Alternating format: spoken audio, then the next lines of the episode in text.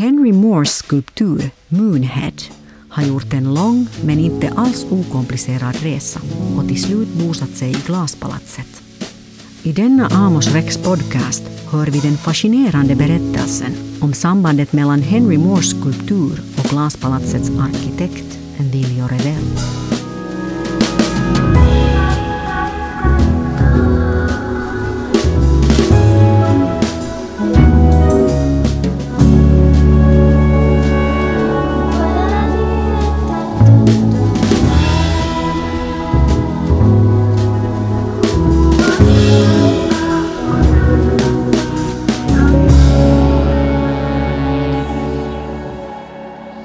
Kati Revell Nielsen, din pappa Viljo Revell och skulptören Henry Moore, de kände varandra. De var, de var vänner. Kan du berätta hur, hur, hur det här började? Jag läste faktiskt i Henry Moores eh, biografi att, eh, att arkitektskribenten J.M. Richards hade presenterat den för varandra James Richards var god vän med båda två. Men det här var en överraskning för mig för att jag hade trott att äh, min pappa träffade Henry Moore första gången 1961 när han reste till England för att diskutera en skulptur som han ville beställa till Stadshuset eller eller platsen framför Stadshuset i Toronto. Så det kan hända att Richards nog liksom förmedlar kontakten. Men troligen var det nog första gången som, som eh, din pappa och mor träffades. Då. Jag tror det. Yeah. Och, och sen blev det flera gånger i och med att han ville beställa skulpturen och det var inte helt enkelt för att han beställde skulpturen egentligen före han hade fått eh, klart för sig att staden Toronto egentligen ville ha den. Och det var många i staden och stadsfullmäktige som inte ville ha någonting så modernt. Och som tyckte att det var slöseri med pengar och att det var, som var helt, som var helt upprörda över någonting så fasansfullt som, som, som denna skulptur. Och och därför så gick det så att eh, det tog så lång tid innan staden fick det i ordning. Det vill säga att staden med, med skattepengar så köptes den aldrig, utan det var privata eh, individer och institutioner i Toronto som samlade ihop pengarna så att man kunde skaffa skulpturen. Men till och med då så blev det eh, demonstrationer det, det gick en demonstration runt den efter, efter det att den hade äh, satts på plats. Och, ähm, men och det, jag vet inte riktigt hur många gånger det egentligen träffades, så att säga att, att min pappa och Henry Moore var vänner var kanske att överdriva, men att jag tror att de förstod varandra mycket bra. Och uh, min pappa hade var han första gången sen hade hört talas om eller sett skulpturen av Henry Moore så var han en stor beundrare. Men eh, då, um, andra gången de träffades var då den gången min pappa såg Moonhead. Den hette ursprungligen Head and Hand. Och Henry Moore läste jag någonstans, sa att sen blev han så fascinerad av skuggan. Och det inte påminde så mycket om månen, att han kallade den för, för Moonhead. Ja, jag tror att det var svårigheter med klienten, det vill säga Toronto stad, men jag tror att, att skulptören och arkitekten förstod varandra mycket bra i, i saken. Jo, det var alltså den här skulpturen som förde eh, samman dem, så det var The Archer, som nu står framför stadshuset i Toronto efter många om och men. Ja. Men såg ju då din pappa, Viljo Revell, eh, den här skulpturen Moonhead i, i Moores ateljé 1964. Ja. Berätta, berätta lite om hur det gick till. Jo, det var så att äh, min pappa och mamma var på väg från Kanada, där de hade vistats på stadshusärenden.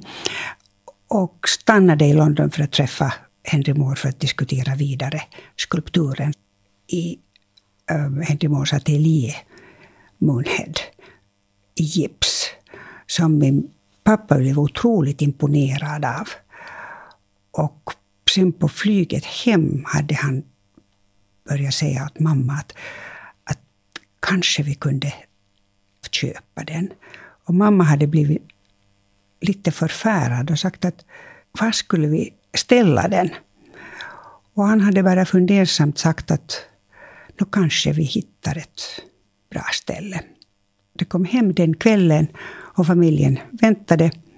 Och så gick det så tragiskt att min pappa blev sjuk samma kväll. Han fick hjärnblödning. Och vi kallade ambulans och följande morgon var han död. Och då var ju familjen helt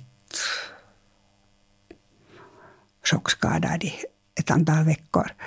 Och i det sammanhanget kom mamma att tänka på skulpturen och sa att kanske det var meningen att det skulle gå så att vi skulle skaffa den till pappas grav. Och då skrev vi till Henry Moore som sa att det skulle... Han hade planerat att det skulle komma åtta stycken av samma skulptur i brons. Och, eh, och en av dessa beställdes då, eller reserverades för oss. Och min syster Tola, hennes man, var följande sommar, alltså 1965, och hämtade den äh, från Henry Moores ateljé. Och till en början så ställdes den på utställning i Byggnadskonstmuseet på några veckor, tror jag. Och meningen var att den skulle föras till pappas grav i Vasa. Men dels var det att Henry Moore hade sagt att han inte riktigt visste hur skulpturen skulle klara det på det medelfinska klimatet, speciellt uppe i Österbotten. Och, eh, och för det andra så råkade det att just den vintern så hade det förekommit någon sorts vandalism på kyrkogården i Vasa. Och då blev vi alla, no ja, jag var ju minderårigare kanske inte, men att, men att äh, mamma och eh, resten av de vuxna blev lite villrådiga. Och, och till slut så blev den bara hos oss. Och den blev nu en del av vårt hem, fast vi ursprungligen tyckte att den inte riktigt att vårt hem inte riktigt var värdigt för det.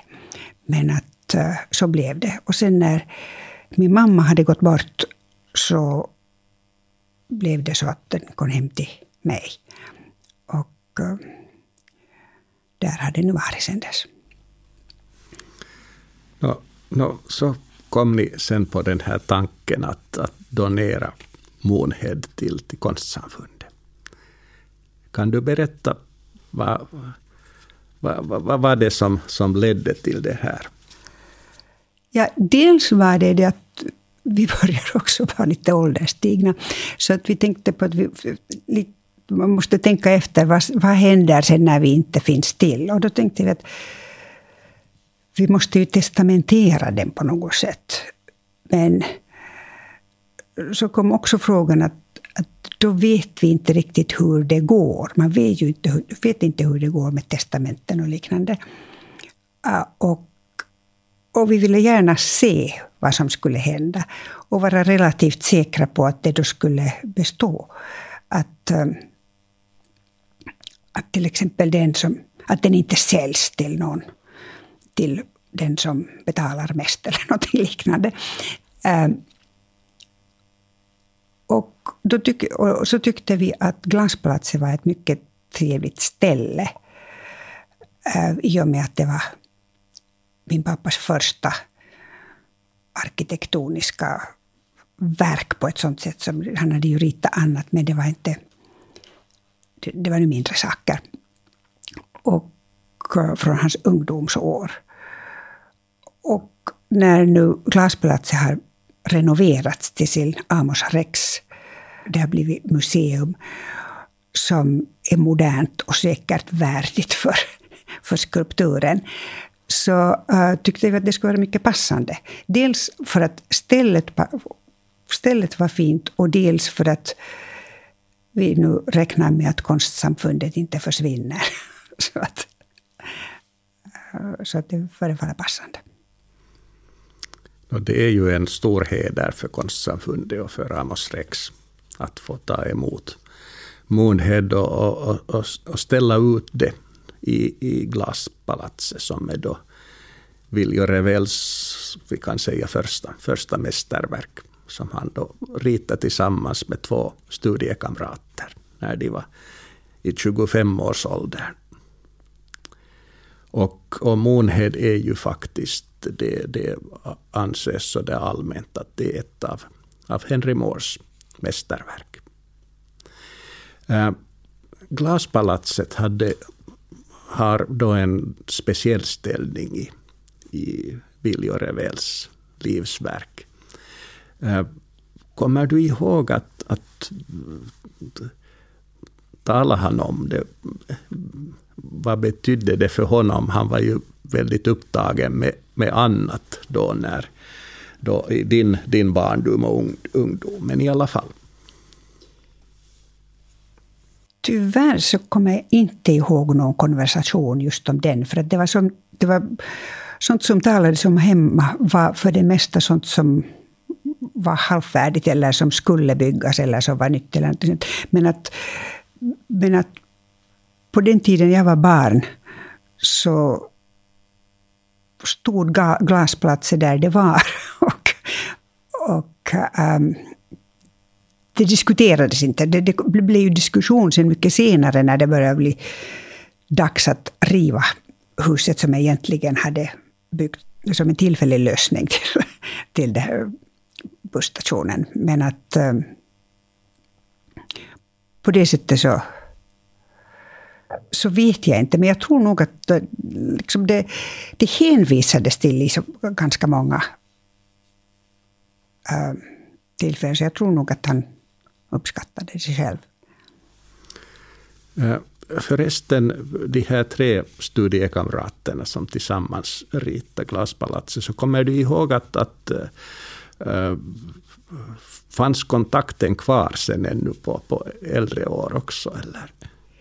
Inte mig veterligen, inte på äldre år, men att äh, jag vet inte hur, för att det var 35, det vill säga tio, tio år innan jag föddes. Så, att, så, så jo, jag jo, vet det var många årtionden som jo, hade för gått de hade ju sina egna, att, eh, de hade ju sina egna arkitektbyråer båda jo, två.